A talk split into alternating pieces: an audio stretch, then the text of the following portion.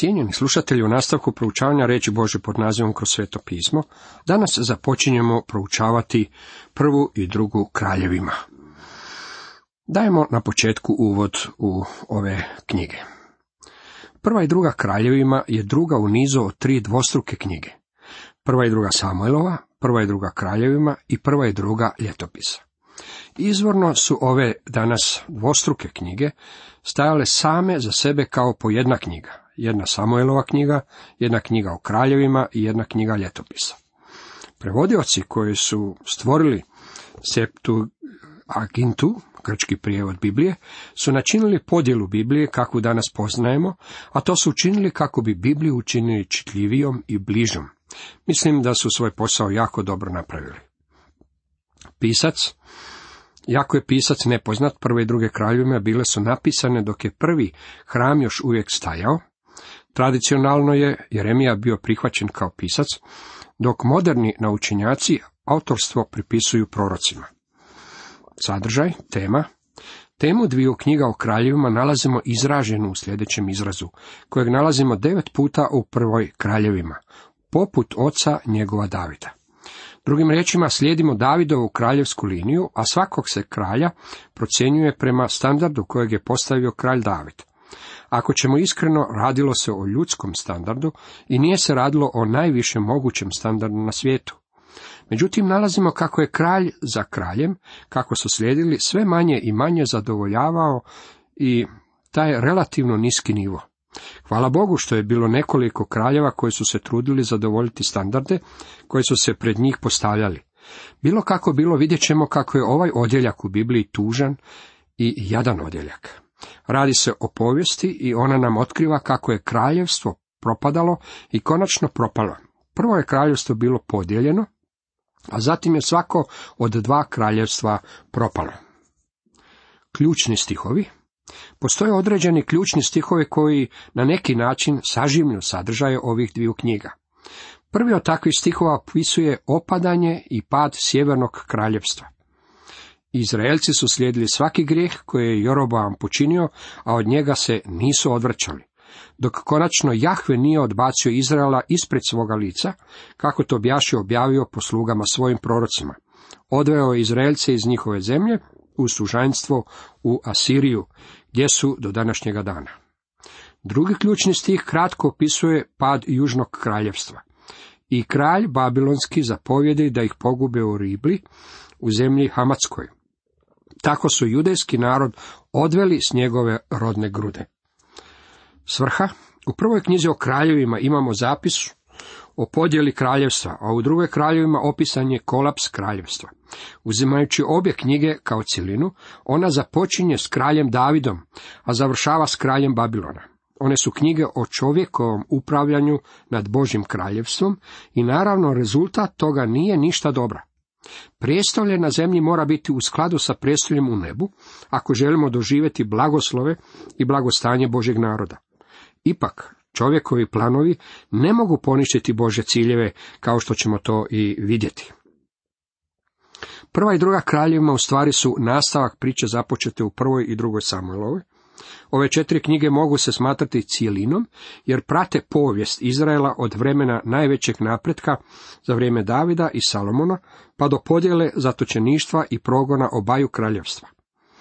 Moralna pouka ovih knjiga upravljena je ka prikazivanju čovjekove nesposobnosti upravljanja samim sobom ili svijetom koji mu je povjeren. U ove četiri povijesne knjige dobivamo snažan grafički prikaz uspona i pada kraljevstva u Izraelu. Cijenjeni slušatelji, toliko za uvod u prvu i drugu kraljevima. Započinjemo proučavati prvo poglavlje prve kraljevima. Tema ovog prvog poglavlja glasi Adonijin neuspjeli pokušaj državnog prevrata, Salamon pomazan za kralja. Knjige o kraljevima nastavljaju priču započetu u Samuelovim knjigama. U ovom prvom poglavlju susrećemo Davida kao senilnog starca. Jedan od njegovih sinova, Adonija, naumio je zakraljiti se nad Izraelom. David, međutim, potaknut od Natana i Batšebe, zapovjeda neka se drugi njegov sin, Salomon, pomaže za kralja nad Izraelom. Prva knjiga o kraljevima započinje ovim veličanstvenim poglavljem. Davidova snaga opada, Adonijin plan. Započnimo jednim tužnim podatkom. Kralj David bjaše ostario je odmaka u godinama. Premda su ga pokrivali mnogim pokrivačima, nije se mogao ugrijati. David je sada starec. Teško je uopće zamisliti ga kao starog čovjeka. Uvijek mislima nosimo sliku Davida dječaka, pastira koji je upravo bio ubio filistejskog junaka, diva Golijata. Teško ga vidimo kao starca, senilnog čovjeka za kojeg se treba brinuti. Njegov sin Adonija pokušava iskoristiti ovakvo očevo stanje. Naumio je zasesti na prijestolje i proglasiti se kraljem. Naravno, ovo se ne uklapa u Boži plan. Zbivaju se mnoge intrige, međutim intrige su ono što u velikoj mjeri karakterizira Davidovu vladavinu. Pogledamo tko je u stvari taj Adonija. U prvoj kraljevima jedan on se prvi puta značajnije spominje. Tako čitamo. U to se Adonija sin Hagitin poholi i pomisli. Ja ću biti kralj. Zato nabavi sebi konja i konjanika i 50 ljudi koji su išli pred njim. Njegov ga otac za svoga života nikad nije ukorio, niti ga kad upitao, zašto tako činiš? Bio je osim toga stasit i lijep, a mati ga rodila poslije Apšaloma. Adonija je bio Davidov četvrti sin i rodio mu se još dok je ovaj bio u Hebronu. O tome možemo čitati u drugoj Samuelovoj 3.4.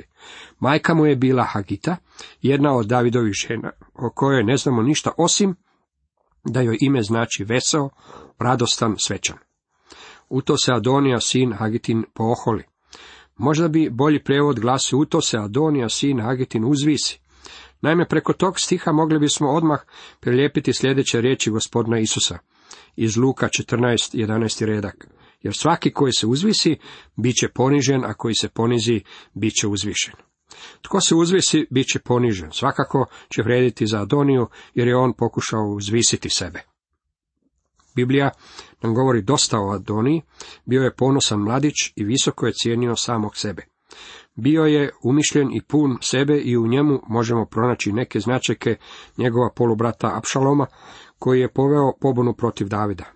Adonija bi, da se nešto nije dogodilo, jednako tako sigurno bio poveo pobunu protiv Davida. David nije nikada bio na dobru glasu kao uzoran otac, koji bi svoju obitelj držao u disciplini. Imao je potpuno neorganizirani obiteljski život. U Davidovu je dvoru vladao organizirani kaos i Adonija je u potpunosti iskoristio takvu situaciju Rasula. David ga nikad nije ukorio. Kad je učinio zlo koje je učinio, mislim da se David samo nasmijao na to, kao što to i svaki popustljivo starac čini svome sinu. On se dogovarao s Joabom, sinom Sarvinim i sa svećenikom Ebjatarom, pa se obojica priključiše Adoniji. Joab, koji je godinama bio odan Davidu, sada svoju naklonost predaje Adoniji. Možemo vidjeti u kakvom je položaju bio Joab. Počeo je svijati svoje gnjezdo i pripremati se za budućnost. David je bio star i uskoro ga više neće biti. Joab se želio naći na strani koja pobjeđuje. Jedini čovjek koji je pokazivao ikakve pomake prema prestoju bio je Adonija.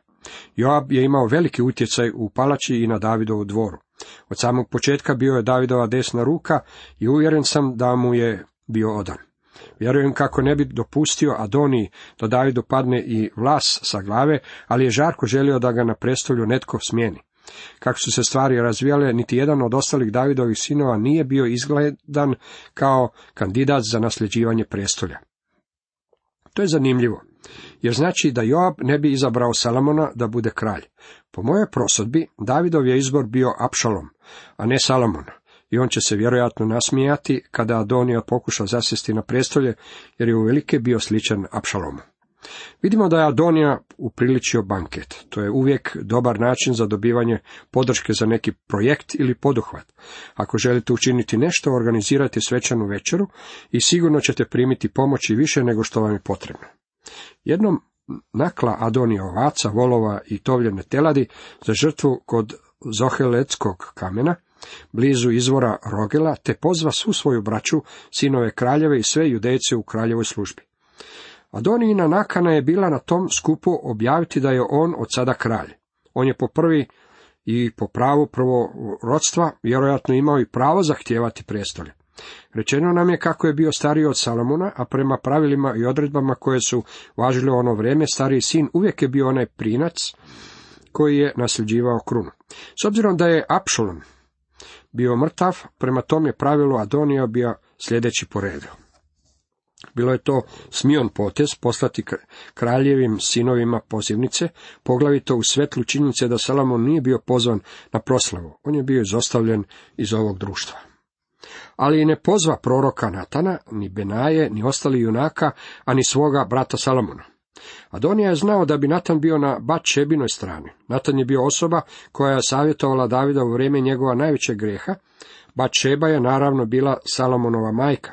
Natan odlazi k njoj. Tada reče Natan Bačebi, majci Salomonove, zar nisi čula da je Adonija sin Hagitin postao kraljem, a da David naš gospodar o tome i ne zna.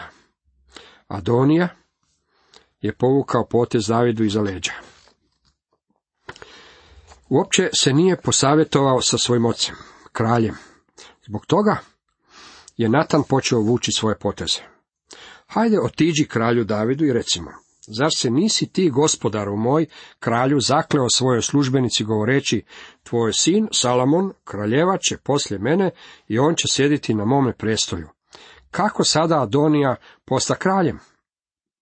David je obećao Bačebi. Kad im se rodio drugi sin, naime njihov je prvi sin umro, David je obećao kako će ovaj njihov sin postati sljedećim kraljem. Taj njihov sin bio je Salamon. David se uopće nije trudio postaviti ga na prijestolje. Mislim da Davida nije preplavljivao posebni entuzijazam za činjenjem Salamona kraljem. I dok ti budeš ondje i razgovarala se s kraljem, doći ću ja za tobom i potvrditi tvoje riječi. Natanjo je rekao, bolje bi bilo da obavijestimo Davida o onome što se zbiva. Ti idi i reci Davidu što se desilo, a ja ću podržati tvoje riječi. Natan je htio probuditi selinu kralja i krenuti mu pažnju na događaje koje su se dešavali njemu pred nosom. Bačeba ode kralju ovdaje, a on je bio vrlo star, i Abišaga, Šunamka, služila mu. Pokloni mu se Bačeba i pade ničice pred kraljem, a kralj upita, što želiš? Čini se da David nije vidio Bačebu već dulje vremena. Ona mu odgovori, gospodaru, ti si se zaklao službenici svojoj Jahvom, Bogom svojim. Tvoj sin Salamon kraljevaće poslije mene, on će sjesti na moje prijestolje. A sada je evo Adonija postao kraljem, a ti, kralju gospodaru moj, ništa o tome i ne znaš. Naklao je on mnogo volova, tovljene teladi ovaca za žrtvu i pozvao je sve sinove kraljeve, svećenika Ebjatara i vojskovođu Joaba, ali slugu tvoga Salamona nije pozvao. U tebe su sada, gospodaru moj i kralju, uprte oči svega Izraela, da mu ti objaši tko će te naslijediti na tvome prestolju.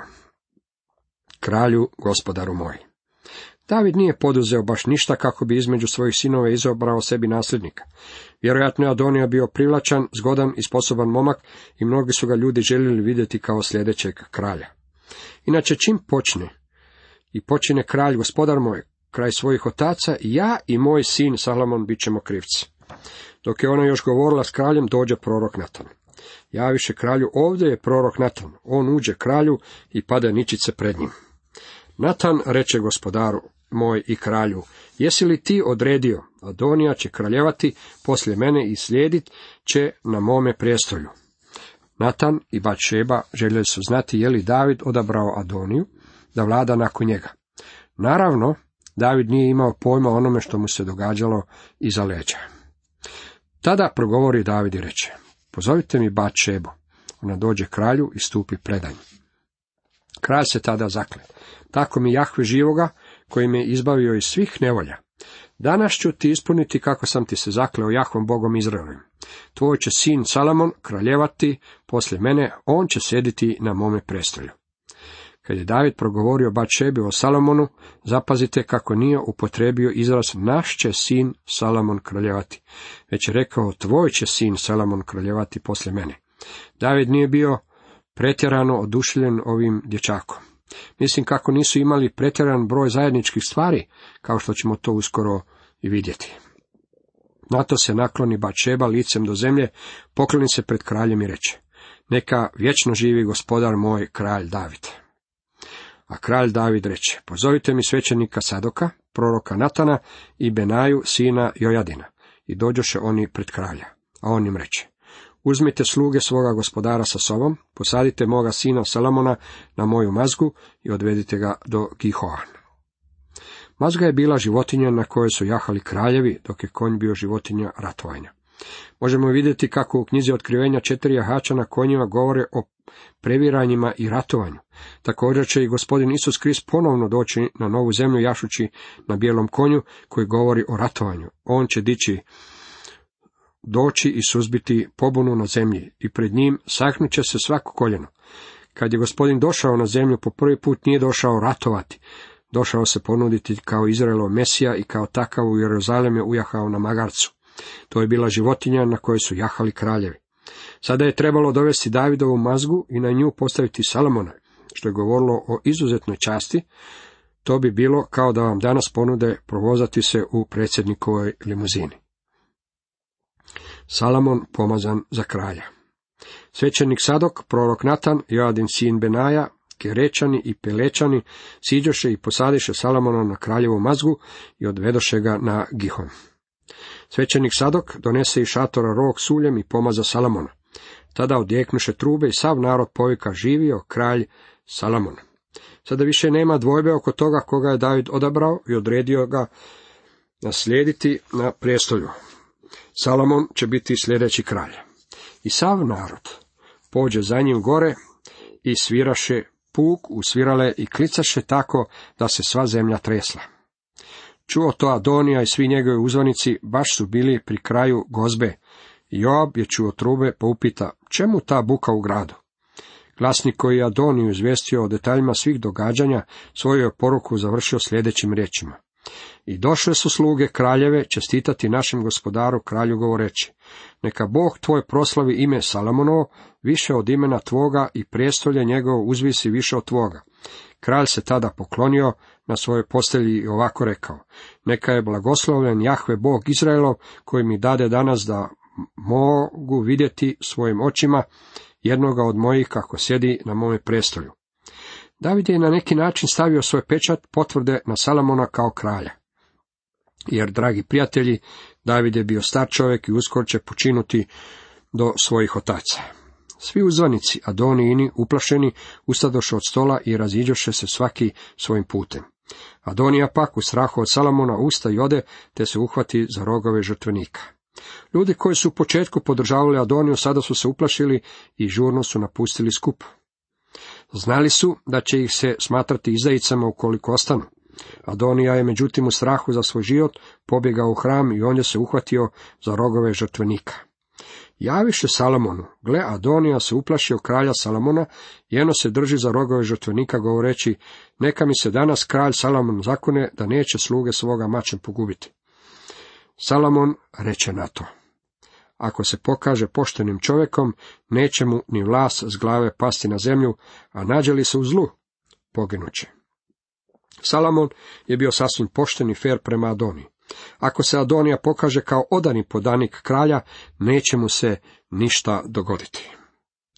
Tada zapovjedi Salamon da ga odmaknu od žrtvenika, on dođe i padne ničice pred Salamonom koji mu reče, pođi svome domu.